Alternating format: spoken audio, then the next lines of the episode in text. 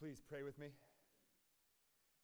Lord, we come to you this day grateful that we have it in one another as we walk through your word this Lenten season. I pray, Lord, that you would transform us by the renewing of our minds as we hear your word afresh this morning, and we pray that that would be the reality for each and every one of us. That you would take our minds and think through them, take my lips and speak through them, take our wills and bend them to yours and take each and every one of our hearts and set them on fire with love for you and for your son Jesus. For it's in his name we pray. Amen. Well, we've been in a series in the Psalms throughout this Lenten season. We've talked about confession, we've talked about spiritual dryness, we've talked about last week getting our rest in the Lord together. And today we come to this great great text is Psalm 98, finding that it's a song of praise to the Lord. And you could certainly approach it like that. You know, Psalms 96, 97, 98 are often prayed together. You'll find that in our daily office. But the reality is, there's more to it than just a song of praise. So I invite you to open up with me in your Bibles to Psalm 98. If you do not have a Bible with you, you'll find it. We just prayed it uh, there in your bulletin. I encourage you to follow along with me because it's, it's a fascinating adventure we've been on here. I've never preached on the Psalms before. It's been incredibly challenging for your minister. I, I, I, I thank you for your mercy to me. Um, but this is just, it's been fun. Uh, it, it's interesting when you say that Lent is a fun season, right? It, that's what it is. It's, it's a season of joyful repentance. Well, what makes it this way today? Well, I think you're going to see it because it's interesting because Psalm 98 throws you a curveball.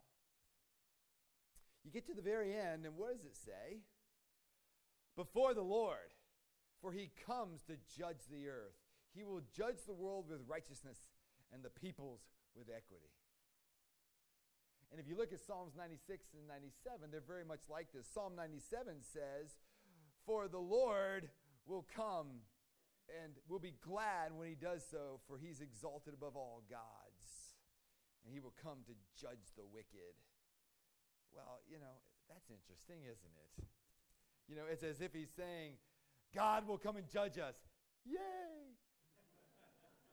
How does that work? Well, let's look at it, okay? What we're going to discover in Psalm 98 is a promise, a problem, and a joyful reality, okay? A promise, a problem, and a joyful reality. Let's look first at the promise that the Lord gives us. Um, it's a song. You don't have to do it in, in order, okay? It's not necessarily designed in, in Hebrew to be viewed that way. So, and plus, it's, it's, it's, it's my sermon, and I get to do what I want to with it, all right? So, verses 4 through 9 is the promise that we have here, all right? Verse 4 through 9, great text we read those together. Make a joyful noise to the Lord, all the earth. Break forth into joyous song and sing praises. Sing praises to the Lord with the lyre, with the lyre and the sound of melody, with trumpets and the sound of the horn. Make a joyful noise before the King, the Lord.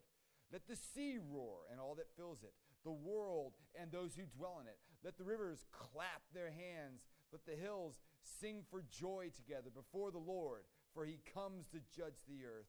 He will judge the world with righteousness and the peoples with equity. Uh, that's just an amazing song of praise. Not only the instrumentation of the ancient world, but all of creation as the seas roar and the rivers clap their hands and the hills sing themselves when the Lord comes, the King comes. You say, well, that's, that's metaphorical, and that's true. It is, but it's more than that. It seems to be pointing to a greater reality than just the trees clapping their hands and the seas and the seas roaring. For what we're being told here is when the true king comes, all wrongs will be right. It seems to be pointing to the reality that all the created things will explode to their true potential when the true king returns. D- don't you find your spirit soaring when you hear that? you do. You know, because you love these types of stories. My kids, one of my kids' favorite Disney movies when they were little was Robin Hood. You know, when the fox was Robin Hood. It's great. Lady Cluck is Maid Marian's, you know, and she catches the football and runs past the rhinos to On, Wisconsin. You remember that. It's the best scene in the movie. That's how my kids learned. That's why my kids learned On, Wisconsin through Lady Cluck. What's the theme of that story? King Richard is away, fighting the good fight. But there's an evil Prince John taking advantage of the people. And the sheriff of Nottingham is doing his bidding. But there's one man who says, Enough's enough. We're waiting for King Richard to return, and until he does, we're going to take care of it. And so it's a great story of Robin Hood and King Richard, and, and, and, and the best return of the king story of them all. I, I ask your forgiveness. Lord of the Rings. okay? It's, it's the best. The whole Ring trilogy is based around the possibility that one day the true king will reside in Gondor. And all of Middle Earth is awaiting that event. Tolkien wrote that great essay on fairy stories. Read it. And his whole uh, theory there is to say we all long for such happily ever after stories. We love them. And all fairy stories Tolkien writes, points to this great story. That we're all created in the image of God, that we all have a knowledge of God that, according to Paul in Romans 2, we all suppress, and that in each and every human being on the face of the planet is a story that we all want to live under this king. The king where we will flourish, the king that we will just reach our full potential along with all of creation. We'll sing in the two towers. It's one of the most sad, sad parts of the whole trilogy where my favorite king, King Theoden of Rohan, has been had an evil spell cast over him. And Saruman, who cast it over him, has a minion named Grima Wormtongue. Isn't that great name? It fits him. He's just sleazebag, can't trust a word that he says, and he whispers in the king's ear as his reality is clouded. He forgets who he is until Gandalf comes. And Gandalf casts and removes the spell. And I think uh, Peter Jackson brilliantly cast it as the cloud went away from his eyes, and he went from this ashen gray to skin toned to the regal King Theoden. My friends, in Christ, that's us. When he realizes where he is and he looks at Gandalf and he says, Where have I been? And all the people of Rohan rejoice because their king has come back where they can flourish and be everything that they were meant to be. Oh, my friends, when the promise is that one day the true king will return, we can bank on it. That's the way it will be for each and every one of us. That's the promise. Now, now, now, what's the problem? Well, verse 9 Before the Lord, for he comes to judge the earth, he will judge the world with righteousness and his peoples with equity. You see, when judges come back, they judge. When kings return, they hold the people accountable for how they treated one another, how they took care of the king's possessions, the land, the treasury, etc. And anything or anyone that has done wrong, it must be made right. And there's the problem. How do we rejoice at that? That's the problem. And it's not just a problem in the Bible it's also in our lives. You know, today's prominent worldview is postmodernism. And Tim Keller was preaching on this about a couple years ago, talks about there's a British novelist named Edward Docx who wrote two years ago that postmodernism is dead, that the era of postmodernism has died. Now, if you don't remember what postmodernism is, it's the idea of deprivileging of any one meaning. The idea that all discourses are equally valid. In other words, no one has the truth. There are no absolute standards or right moral standards. And Docx points out because of the rise of postmodernism, it has helped Western society in some ways address some social injustices. That is true. But he said, Jess, why is it over? Because a new problem was created. Because if you deprivilege all positions, there can be no positions at all. And he's coming from a leftist position, by the way. All positions become indistinguishable, which leads to anarchy chaos because you can't say anything is unjust. And the postmodernists will no longer do what is needed for the world for it to do that they have created themselves. If you go back to one standard, war will break out. If you don't, you have anarchy. He hates Judgment Day, yet he wants a Judgment Day. See, the problem, of course, is when you say that there's no such thing as truth, what you're saying is not true. It breaks down, that's a truth claim in and of itself. And the, the Bible describes our relationship with God as a covenant relationship. He says all throughout the Old Testament, I will be your God, you will be my people. There'll be blessings and curses. You keep your promises, there'll be consequences. You break your promises, there'll be consequences. That's the narrative of the entire Old Testament. And since we, as humans, are always breaking our promises, it begs the question will God just give up? Well, what about his promises despite our unfaithfulness? In other words, what about his mercy? Or will God just say, ah, I give up, give in, do what you want. In other words, give up on his holiness. It's all throughout the Old Testament, this tension between, I will never leave you or forsake you. If you break your promises, I will not forgive you. Which one is it? If he gives up, where's his love and mercy? If he gives in, where's, it, where's his justice? Is the covenant of God conditional or unconditional? When you read the Old Testament in large chunks, you see this. That's why read the Bible in large chunks. It's awesome. Why? Because you start to see these themes. Because that becomes the big question.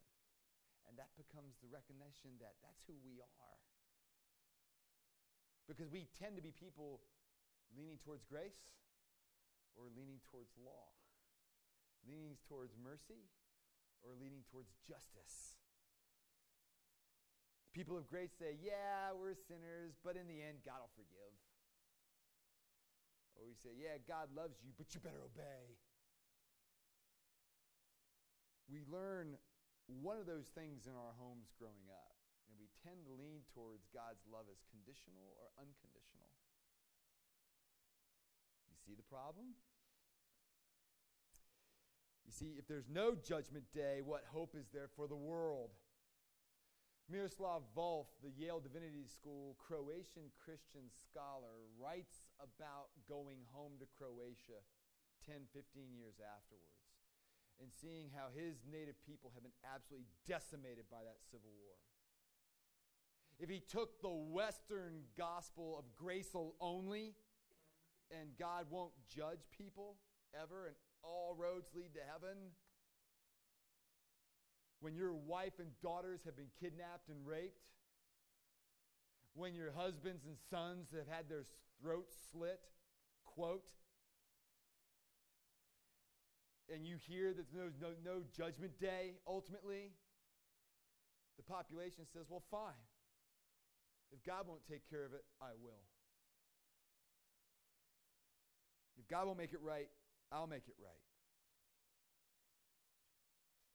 But if there is a judgment day, what hope is there for the world? For you and me?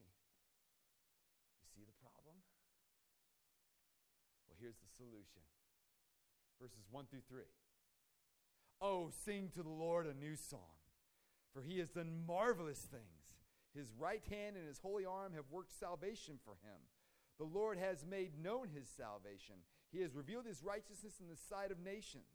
He has remembered his steadfast love and faithfulness to the house of Israel. All the ends of the earth have seen the salvation of our God. You see, verses 1 through 3 are all in the past, verses 4 through 9 are looking to the future. The reason we can look forward to Judgment Day is because the salvation of God has already been completed in the past. What does this mean? Psalm 98, if you notice, if you have a cross reference Bible, you know, those people who got big, big, big Bibles, lots of cross references, you know, I encourage you, if, when you bring your Bible here, just bring a Bible. Don't worry about the cross references. You can always look at it. They're easier to carry, too, by the way. You know?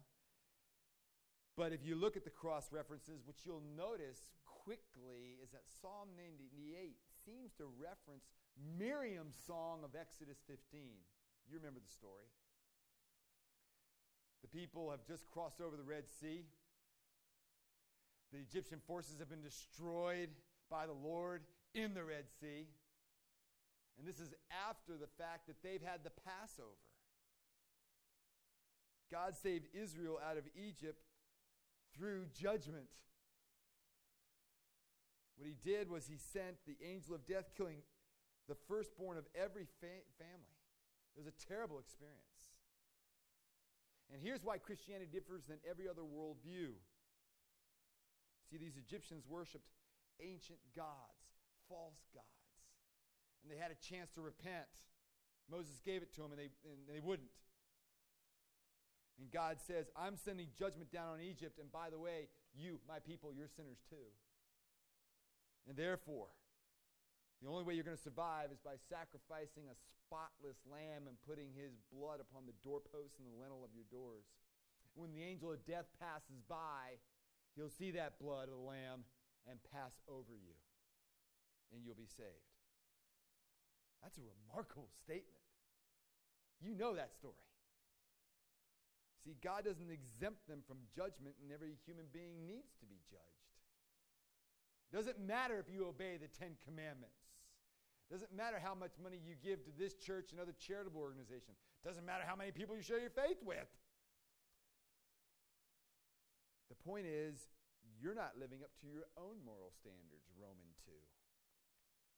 And neither are they.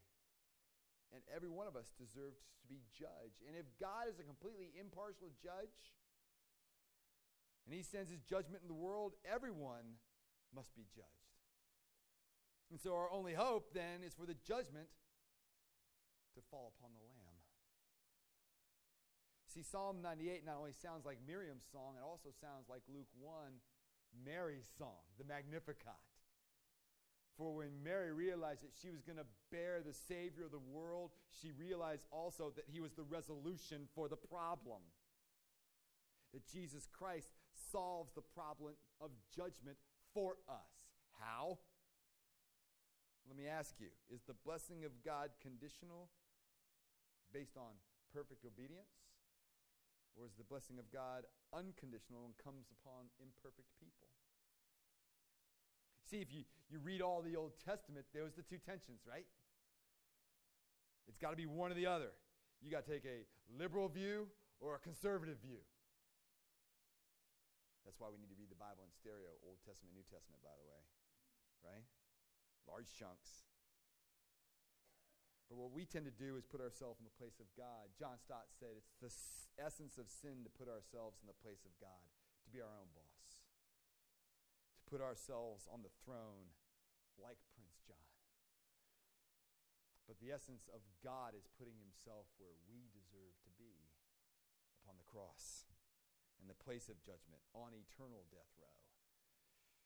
And on the cross, Jesus pronounces the sentence and then he pays for it himself.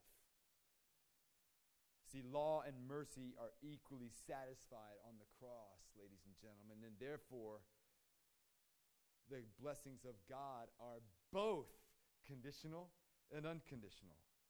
Conditional in that Jesus Christ satisfied the conditions on the cross for us, and unconditional, recognizing that He wants us to trust Him by His work alone.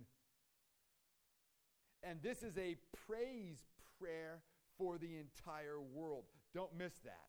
That all the world will notice this. All the ends of the earth, verse 3, have seen the salvation of our God. We don't want moral absolutes, but we need moral absolutes. This is the answer. This is the judge and the king who did all this for you. How can this king and judge oppress you? He won't. He wants a love relationship with you and me. Here's the one king that you can trust. And yes, we tend to lean too much towards grace or too much towards law, too much towards grace that it's cheap grace, too much towards law that you become a modern day Pharisee, angry. You know what happens to people who parent that way, right? You lean too much towards grace and you become one of those parents. You know, that's called negligence. You all know the parents that are too harsh and legalistic, they become abusive.